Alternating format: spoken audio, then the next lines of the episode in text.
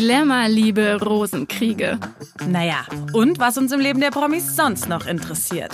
Bunte Menschen, der Promi-Podcast.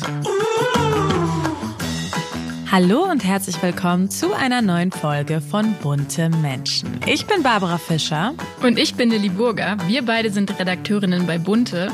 Und in der heutigen Folge sprechen wir über die große Musikikone Tina Turner, deren Tod vergangene Woche die Welt beschäftigt und vor allem zutiefst berührt hat. Ja, und während sie beruflich einen Erfolg nach dem anderen feierte, sah es privat eher gar nicht so aus. Ihr Leben war wirklich geprägt von ganz schlimmen Schicksalsschlägen. Ja, aber welche Höhen und Tiefen die Ikone erleben musste, besprechen wir gleich. Jetzt schauen wir, was in der Promi-Welt sonst noch so los war. Bunte Spotlight.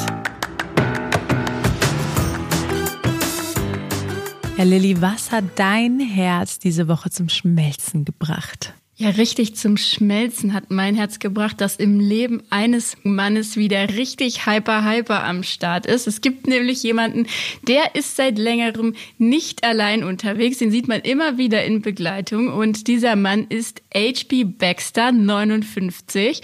Und Bunte hat ihn mal drauf angesprochen, ob diese Begleitung denn darauf hindeuten könnte, dass er frisch verliebt ist.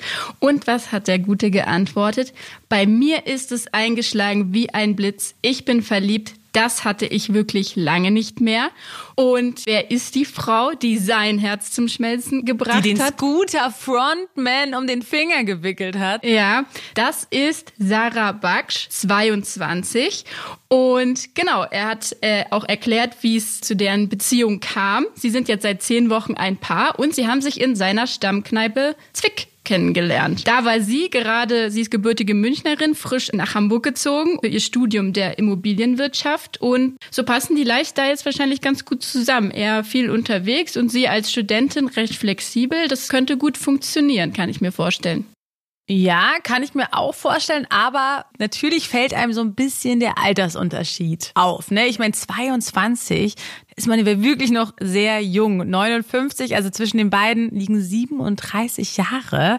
Hat er dazu auch uns was gesagt? Er hat dazu auch was gesagt und zwar sagt er darüber, kann ich nur lachen, leben und leben lassen. Ja, ich glaube, das ist so ein bisschen auch sein Lebensmotto, wenn man jetzt auch so in die Vergangenheit guckt und so, so ein bisschen die Chronologie seiner Ex-Partnerin anguckt, hat man auch so ein bisschen das Gefühl, ja, seine Frauen werden immer jünger. 2006 bis 2011 war er verheiratet äh, mit Simone Mostert, einem ehemaliges Model. Und äh, sie war, sage ich jetzt mal, nur 15 Jahre jünger als er.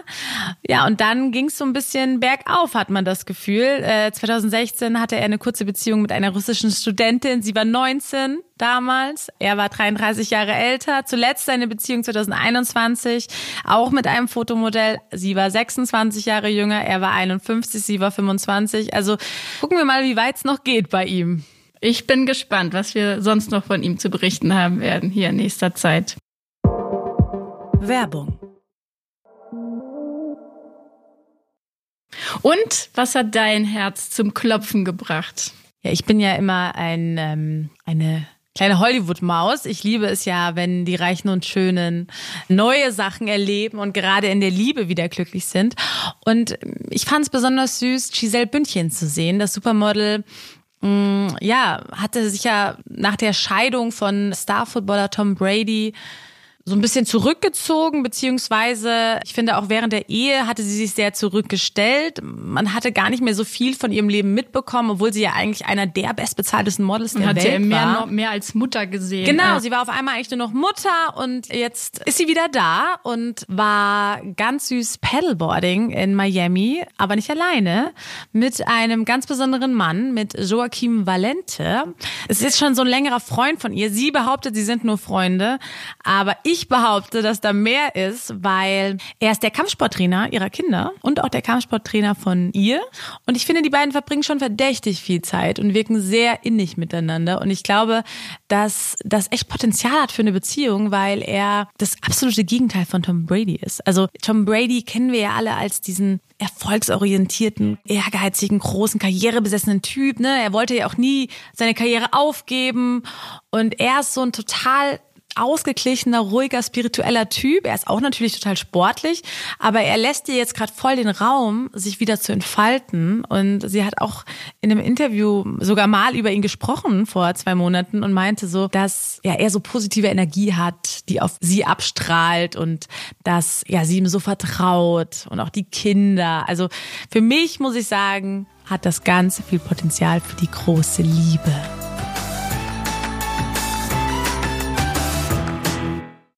Ja, heute dreht sich unsere Folge um Rock-Ikone Tina Turner. Sie ist mit 83 Jahren gestorben und ich glaube, selten hat ein Tod die Welt so bewegt, muss man sagen. Sie soll bislang äh, eines natürlichen Todes gestorben sein und ähm, ja, ein nach langer und nicht näher bezeichnender Krankheit gestorben sein. Ähm, die Krankenakte von Tina Turner war sehr lang, aber da gehen wir später noch drauf ein. Eins ist klar, mit ihr ähm, verlässt eine ganz große Künstlerin die Bühne. Sie zählte ja wirklich zu den talentiertesten und beliebtesten Künstlern der Welt, hat wirklich über Jahrzehnte ein Chart-Erfolg nach dem anderen gehabt, diverse Auszeichnungen bekommen, insgesamt 180 Millionen Platten weltweit verkauft. Also das muss man auch erstmal schaffen. Und ja, ich glaube, jede Generation kennt so ihre Hits wie What's Love Got to Do With It oder natürlich Simply the Best oder We Don't Need Another Hero. Also auf jeder Party, glaube ich, liefen schon mal ja ihre Hits und sie hat äh, den Titel The Queen of Rock'n'Roll sich verdient, muss man sagen. Und hat auch ja vieles Neues eingeleitet, muss man sagen. Sie war die erste schwarze Frau auf dem Rolling Stones Cover, hat also, glaube ich, auch gerade für schwarze Künstlerinnen nochmal eine neue Ära eingeleitet und war natürlich ein Vorbild für viele. Ja, und wer so viele Hits am laufenden Band produziert und raushaut, der verkauft natürlich nicht nur Alben, sondern hat viele Fans, wie wir es gerade auch schon gesagt haben. Und ja, das hat sich jetzt auch vor allem am, am Tod nochmal gezeigt. Viele sind vor, zu ihrem Haus gekommen in Küstnacht in der Schweiz und haben dort Blumen niedergelegt oder Kerzen angezündet. Aber es sind eben auch die Künstler, die durch eine große Ikone geprägt werden. Und das sind zum Beispiel Künstler wie Lionel Richie, der ja auch ein Background of Color hat sozusagen und der natürlich dadurch auch bestärkt geht, wenn so eine große Frau wie Tina Turner auf dem Cover des Rolling Stone ist. Und er wurde natürlich auch äh, in seiner Musik geprägt und er hat wirklich schöne Worte auch auf Instagram Instagram für sie gefunden. Er hat geschrieben, was für ein Leben, was für eine Show, was für ein Talent. Deine Unverwüstlichkeit war eine Lektion für uns alle. Ich werde dich vermissen, meine liebe Freundin. Danke für deine Erinnerung. Aber sie hat auch eine große andere Rocklegende beeindruckt und das war unser Mac Jagger. Und äh, der hat ebenfalls Abschiedsworte gefunden und geschrieben, ich bin so traurig über den Tod meiner wunderbaren Freundin Tina Turner. Sie war wirklich eine enorm begabte Künstlerin und Sängerin. Sie war inspirierend, warmherzig, lustig und großzügig. Sie hat mir so viel geholfen, als ich jung war und ich werde sie nie vergessen. Ja, und dann hat sie natürlich auch durch ihre Power auch Frauen bestärkt, für sich einzutreten und nach vorne zu treten. Und so hat zum Beispiel auch Alicia Keys auf Instagram Abschiedsworte gefunden und sie hat geschrieben, was für eine Frau, was für ein Leben, was für eine Kämpferin. Ja, Kämpferin ist wirklich die perfekte Bezeichnung ähm, für jemanden wie Tina Turner, muss man sagen. Weil wenn sich jemand durchs Leben gekämpft hat, dann sie. Weil so erfolgreich und schillernd ja eigentlich ihre Person in der Öffentlichkeit war, ja, ihr, ihr Leben als Künstlerin, so zerrissen und tragisch war ihr Privatleben. Es war wirklich geprägt von diversen Schicksalsschlägen, von Gewalt, von Krankheit und ja auch von dem Tod. Also lass uns mal so ein bisschen hinter die Fassade von der Künstlerfigur Tina Turner blicken und auch so ein bisschen auf ihre Lebensgeschichte, weil eigentlich beginnt die Dramatik schon relativ früh in ihrem Leben. Sie ist in sehr ärmlichen Verhältnissen aufgewachsen. Ihre Eltern waren Pharmaarbeiter ähm, und ähm, ihre Mutter hat sie schon verlassen, als sie gerade mal zehn Jahre war, was natürlich auch für ein zehnjähriges Kind da fängt das Trauma schon ja, an. Ja, da fängt das Trauma an. Und Tina Turner hat ja selbst auch mal in der Vergangenheit gesagt, dass ihre Mutter sie eigentlich nie wirklich geliebt hätte.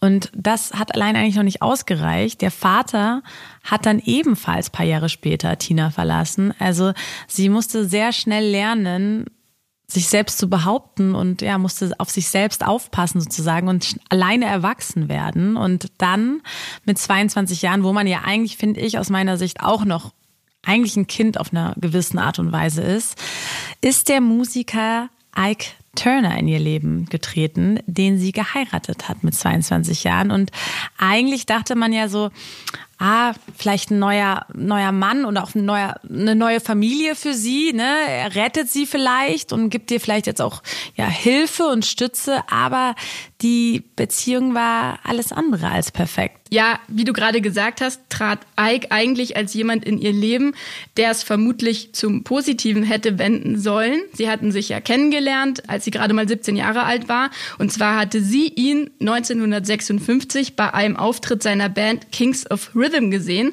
Und sie ist dann später auch dieser Gruppe beigetreten. Und dann ging sie auch bald unter dem Namen Ike and Tina Turner auf Tour und landeten ihre ersten Hits.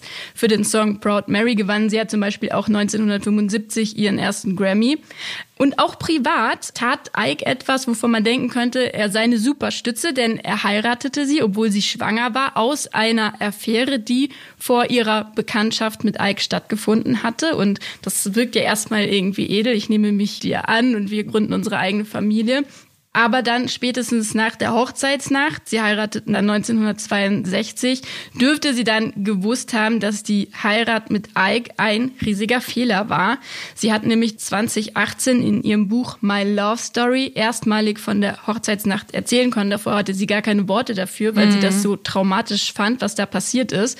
Und zwar hat sie geschrieben, am Tag unserer Trauung fühlte ich mich nicht wie auf einer Hochzeit. Kein Sie dürfen die Braut jetzt küssen, kein Glas Sekt zum Anstoßen, keine Glückwünsche, kein Wort über den Bund fürs Leben, aber es kam noch schlimmer.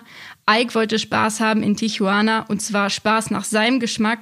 Was machten wir also? Ging geradewegs in ein Bordell in unserer Hochzeitsnacht. Ich habe noch nie davon erzählt, weil ich es so beschämend fand. Was man verstehen kann, weil Romantik sieht anders aus, muss man sagen. Und ich kann es mir ehrlich gesagt überhaupt nicht vorstellen in der Hochzeitsnacht mit deinem Mann in ein Bordell zu gehen. Also sie war wirklich von, ja, ich will nicht sagen von Pech verfolgt, aber da, also schlimmer geht's nicht mehr, muss man leider sagen. Ja, eigentlich deutete sich dann in dieser Hochzeitsnacht an, was für die Ehe programmatisch wurde, weil die Ehe war geprägt von Alkohol, von Drogen und äh, damit einhergehend auch von Gewalt.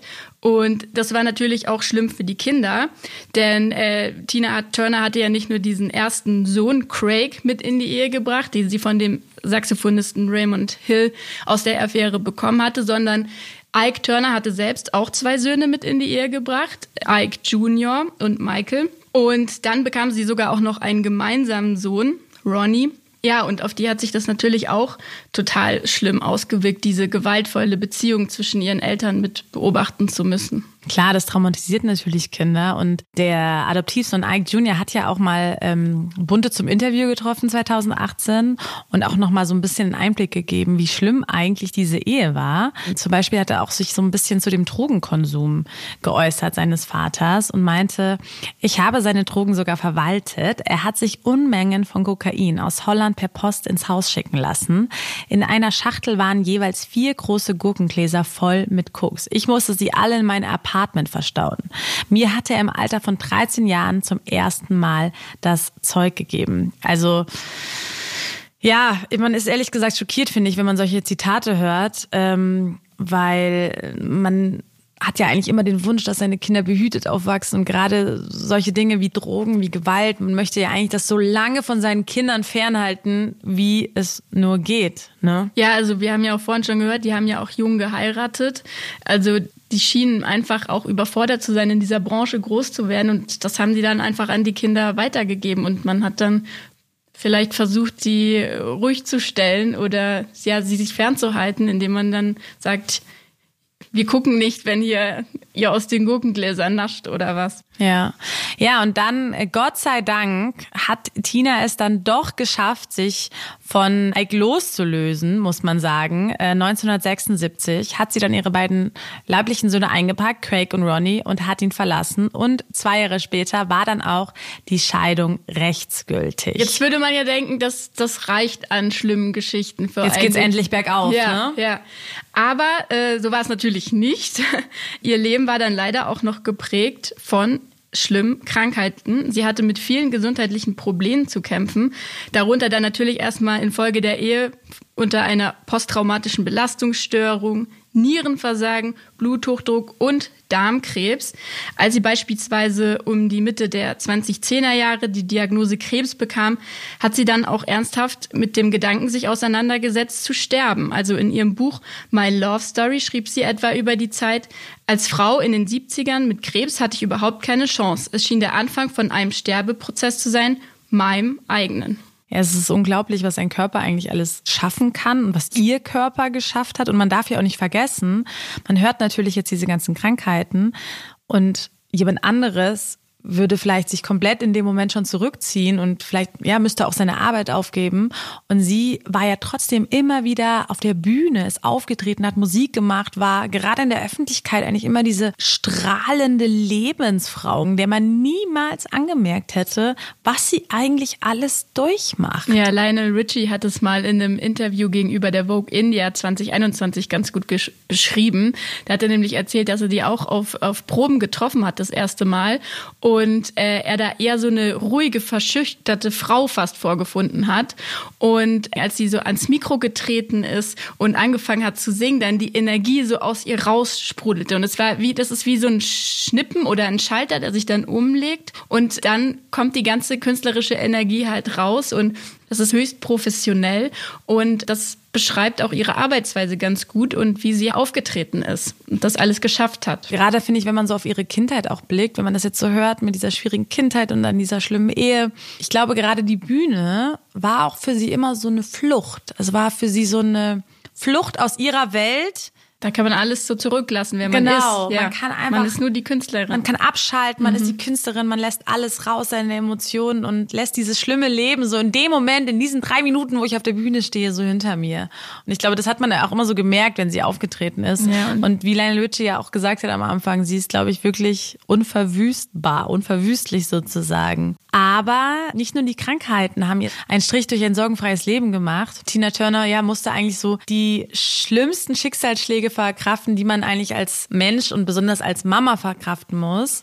Ihre beiden leiblichen Söhne, Greg und Ronnie, sind vor ihr aus dem Leben geschieden. Und ich glaube, das ist eigentlich immer das Tragischste für eine Mama, wenn man so seine Kinder überlebt. Ihr erster Sohn Greg begann Selbstmord. Er hat sich 2018 mit der Waffe seiner verstorbenen Großmutter in Los Angeles in seinem Apartment umgebracht. Und auch dazu hat sie sich dann auch erstmals so in ihrem Buch Happiness 2020 geäußert und gesagt, mein jüngster Sohn Ronny und ich wissen besser als jeder andere, dass Craig eine tiefe Einsamkeit empfand, die wohl mit einer klinischen Depression verbunden war. Er hatte wunderbare Freunde und eine enge Beziehung zu seinem jüngeren Bruder und seiner Schwägerin, litt jedoch trotzdem trotzdem schweigend, was ja meistens der Fall ist, ne, wenn man unter Depressionen leidet. Erst durch seinen plötzlichen Tod begriff ich, dass er unter schwer psychischen Problemen litt, mit denen er nicht allein hatte umgehen können.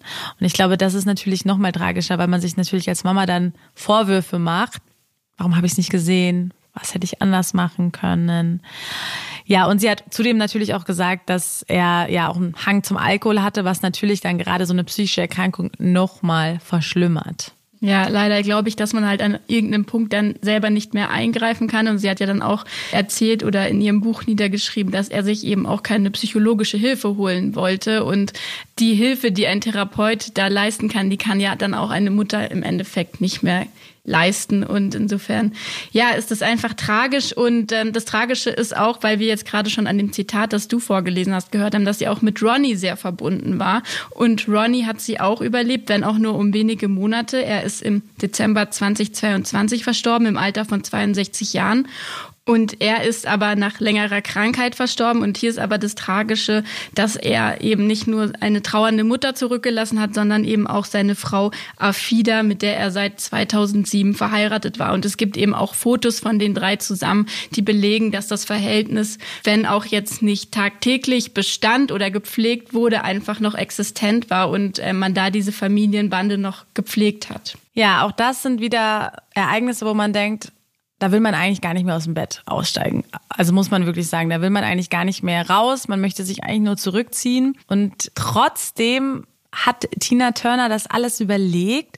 Wenn man jetzt all diese schlimmen Geschichten hört, fragt man sich natürlich schon, wie hat sie das geschafft? Wie hat sie geschafft, trotzdem immer so positiv zu bleiben, so eine Lebensfreude auszustrahlen und auch weiterhin natürlich ja auch erfolgreich zu sein? Also ich denke mal schon, Musik war natürlich ihre Rettung, die sie, glaube ich, so auch am Leben gehalten hat. Aber was war denn eigentlich das Geheimnis?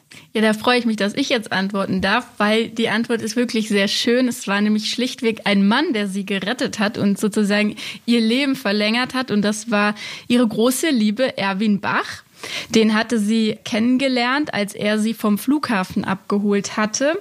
1986 und er war damals Deutschlandchef des Plattenlabels Emmy und er sollte sie vom Flughafen abholen. Sie ist zu ihm ins Auto gestiegen und war wie vom Blitz getroffen. Das hat sie auch mal in ihrem Buch My Love Story beschrieben.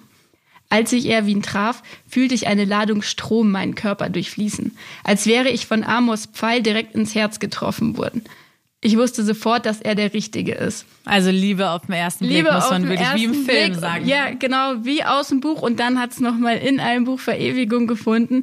Und äh, sie hat dann eben auch beschrieben, dass sie ihn dann angesprochen hat, weil sie erst so gar nicht dachte, naja, der ist ja auch 16 Jahre jünger, will der was von mir als etwas, ja, mit einem deutlichen Altersvorsprung. Aber das hat sich eben gelohnt. Sie hat ihm irgendwie Signale gesendet und er ist darauf eingegangen und hat sie dann gerettet. Psychisch, aber wie auch physisch. Weil äh, 2017 kam dann auch heraus, dass er infolge der Krebserkrankung ihr eine Niere gespendet hat so dass sie sich dann tatsächlich auch von ihrem Krebs erholt hat. Und generell hat ihr die Beziehung mit Erwin eine nochmal sehr erfüllte Lebenshälfte geschenkt. Und das auch, obwohl Tina Turner nach ihrer ersten schrecklichen Ehe eigentlich gar nicht mehr heiraten wollte. Hat sie dann aber nach mehreren Heiratsanträgen seitens Erwin doch noch getan. Und 2012 hat er ihr den entscheidenden Antrag gemacht, ist auf dem Mittelmeer auf dem Boot vor ihr auf die Knie gegangen und dann haben sie 2013 geheiratet. Ja, ich fand das auch so nett. Sie hat ja in ihrer Biografie auch nochmal so nette Worte über ihre Hochzeit gefunden, wo sie sagt, dass der Tag wirklich ein Traum gewesen ist. Ein Fest wie im Märchen mit einem Prinzen und einer Prinzessin und einem Schloss, unserem Schloss, dem Château Algonquin in der Schweiz, wo wir seit 15 Jahren lebten.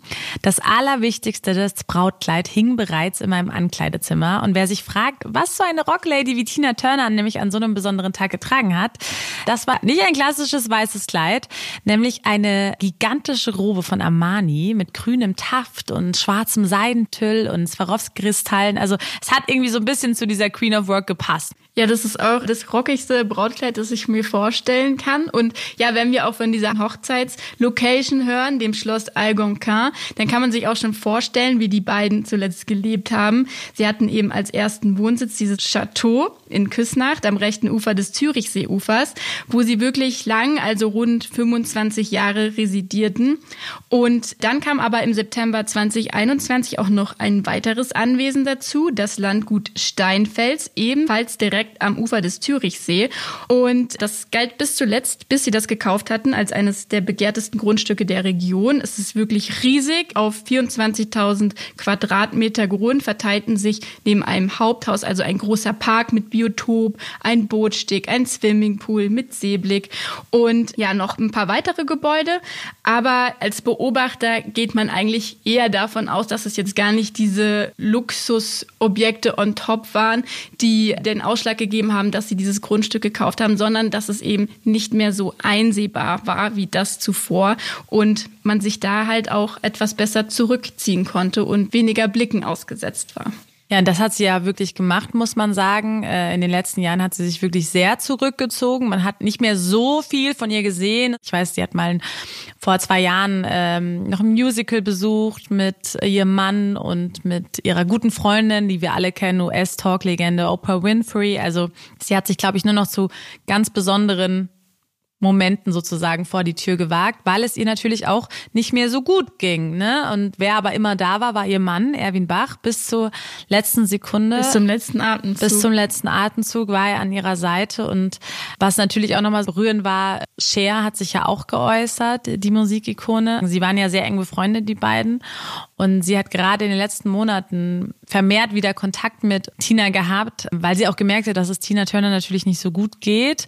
Und sie hat auch gesagt, gesagt, man hat ihr den Kampf um ihre Gesundheit angemerkt. Sie hat so lange gegen diese Krankheiten, diese verschiedenen Krankheiten, muss man ja sagen, äh, angekämpft und hat auch nochmal einen Einblick gegeben, wie so das letzte Telefongespräch mit Tina war, wo Tina nochmal zu ihr gesagt hat, ich bin wirklich bereit, ich will das einfach nicht mehr ertragen. Und wenn man jetzt nochmal zurückblickt auf ihr Leben, kann man es einfach verstehen. Irgendwann ist man auch bereit und möchte nicht mehr. Man glaubt aber auch Natina Turner, wenn sie sagt, sie ist bereit, weil man ja über sie weiß, dass sie auch äh, Buddhistin war und eben an Wiedergeburt glaubt. Und sie hatte zwar, wie sie mal gesagt hat, Angst vom Sterben, aber vom Tod selbst hat sie keine Angst. Und die Biografen von Tina Turner, die Bunte auch mal gesprochen hat, haben ein Zitat von Tina Turner dazu auch wiedergegeben. Und die sagte nämlich, der Buddhismus lehrte mich, den Tod nicht zu fürchten. Ich bin gespannt, was als nächstes kommt. Ich sehe es als eine Art unerforschte Welt, in der ich mit den Menschen, die ich liebe, wieder vereint bin und Erleuchtung finde. Ich hatte keine Ahnung, dass ich je so glücklich sein könnte. Ich bin in Frieden mit mir selbst. Das Leben hat meine Erwartungen übertroffen.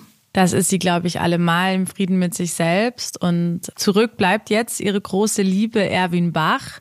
Für den beginnt natürlich jetzt auch ein neuer Lebensabschnitt. Und was sich natürlich jetzt auch die Welt so ein bisschen fragt, was ist mit ihrem Erbe? Weil, wie wir es vorhin schon angesprochen haben, sie war einer der erfolgreichsten Künstlerinnen der Welt und soll ja auch wirklich ein Privatvermögen von rund 250 Millionen Euro zurücklassen. Wahrscheinlich sind es sogar noch mehr, wenn man jetzt noch diverse Immobilien etc. dazu zählt. Und bislang sind ja noch keine, kein Testament veröffentlicht worden geht jeder davon aus, dass natürlich ihr Mann Erwin Bach der Haupterbe sein wird. Und sie hat ja auch noch zwei Enkelkinder von ihrem Sohn Ronnie. Die werden natürlich auch bedacht werden. Und dann hat sie ja noch die zwei Adoptivsöhne. Auch wenn das Verhältnis nicht mehr so wirklich da war und nicht gut war, soll sie sie anscheinend bedacht haben, weil sie sie auch immer unterstützen wollte. Also da sind wir natürlich gespannt, was in den nächsten Wochen so ein bisschen rauskommt.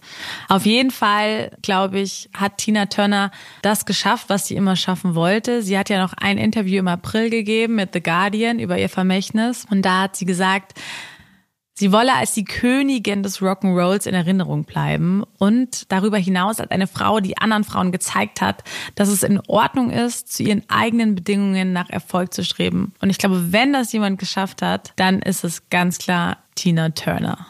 Sie wird auf jeden Fall für immer in Erinnerung bleiben und uns bestimmt auch noch aufgrund ihres Erbes in einer ein oder anderen Folge hier beschäftigen. Genau, und wer sich nochmal alle Details durchlesen möchte zu ihren Immobilien, zu ihrer Liebe, zu ihrer Geschichte, der sollte unbedingt die neue bunte Ausgabe lesen.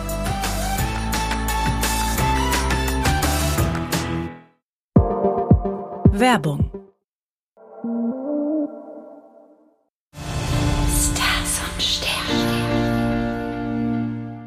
Diese Woche wurde ein Mann 41 Jahre alt, in den sich viele verliebt haben, als er Anfang der 2000er noch einen prolligen Schüler in der Serie Türkisch für Anfänger spielte. Und zwar ist die Rede von Elias M. Barek. Der hatte am Montag Geburtstag und ist damit von Sternzeichen Zwilling. Und natürlich haben wir uns deshalb mal genauer angeschaut, was die Sterne mit ihm in naher Zukunft vorhaben. Und zwar steht Saturn im Quadrat, was für einen Zwilling leider besonders unangenehm ist. Da wird der Alltag schnell zur Pech- und Pannenfalle und oft sind es nur Kleinigkeiten, die Zwillinge dann zur Weißglut treiben können. Welche Kleinigkeiten das bei Elias Mbarek sein könnten, vielleicht Unannehmliches, das der Umzug ins 33-stöckige Luxushochhaus in New York mit sich brachte, die Sonne, die zu stark auf die Dachterrasse knallt, der aus Deutschland mitgebrachte Lieblingsföhn, der nicht mehr mit dem amerikanischen Steckdosen kompatibel ist. Oder auch, dass einfach kein schmackhaftes Graubrot mehr zum Frühstück in der Nähe zu kaufen ist. Unser guter Rat daher, statt gereizt zu reagieren, lieber gelassen bleiben, Natürlich bringt Mars jetzt sehr viel neuen Schwung und frischen Wind in das Leben von Zwillingen, aber Veränderung bitte dankbar annehmen, Herr Emberek. Sie werden sehen, auch Ihr Alltag verändert sich auf magische Art und Weise. Vielleicht, indem sie sich von ihren neuen Nachbarspärchen inspirieren lassen, ein Investmentbanker und seine Ehefrau, die drei Stockwerke höher eine Wohnung gekauft haben, sind ja vor kurzem Eltern geworden.